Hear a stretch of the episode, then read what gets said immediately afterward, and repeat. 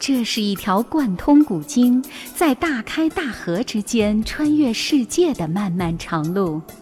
踏平古道的铁骑，渐行渐远的驼铃，绝响千年的悠然佛唱，烈烈风沙中的诗意花开。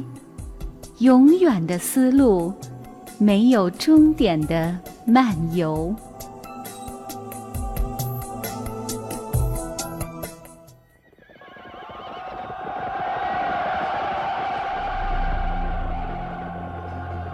黄沙掩埋了绿洲，征战杀戮的嘶吼吼不出自由的乐土。失去主人的白马，在呼啸的风沙中迷失了方向。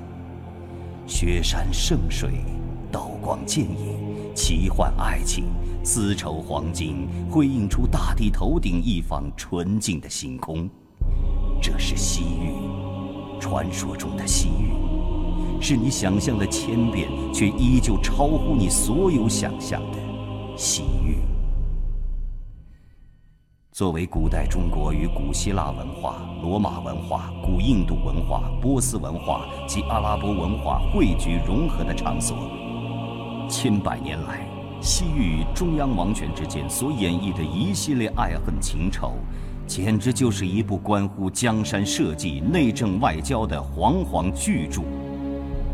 而除却家国愿景、诗册丹青、游侠诗词之外，西域还成就了负载着东西方贸易与文明的陆上丝绸之路。沿四方之风貌，聚华夏之精神。人文中国，与您一同感受神州大地跳动的脉搏。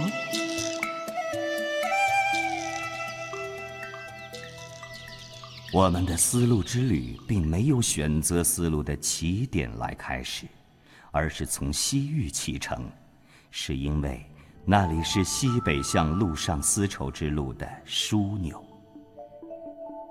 西域一词最早见于《汉书·西域传》，西汉时期，狭义的西域是指玉门关阳关以西，葱岭以东，昆仑山以北，巴尔喀什湖以南。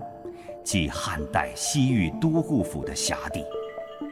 广义的西域还包括葱岭以西的中亚细亚、罗马帝国等地，包括今天的阿富汗、伊朗、乌兹别克至地中海沿岸一带。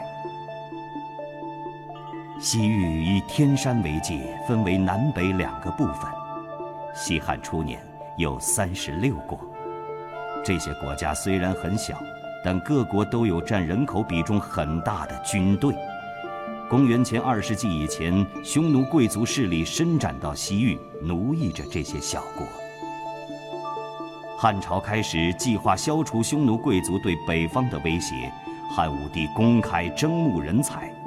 建元三年，也就是公元前一百三十八年，一个注定了要被写进史册的名字出现了，他就是张骞。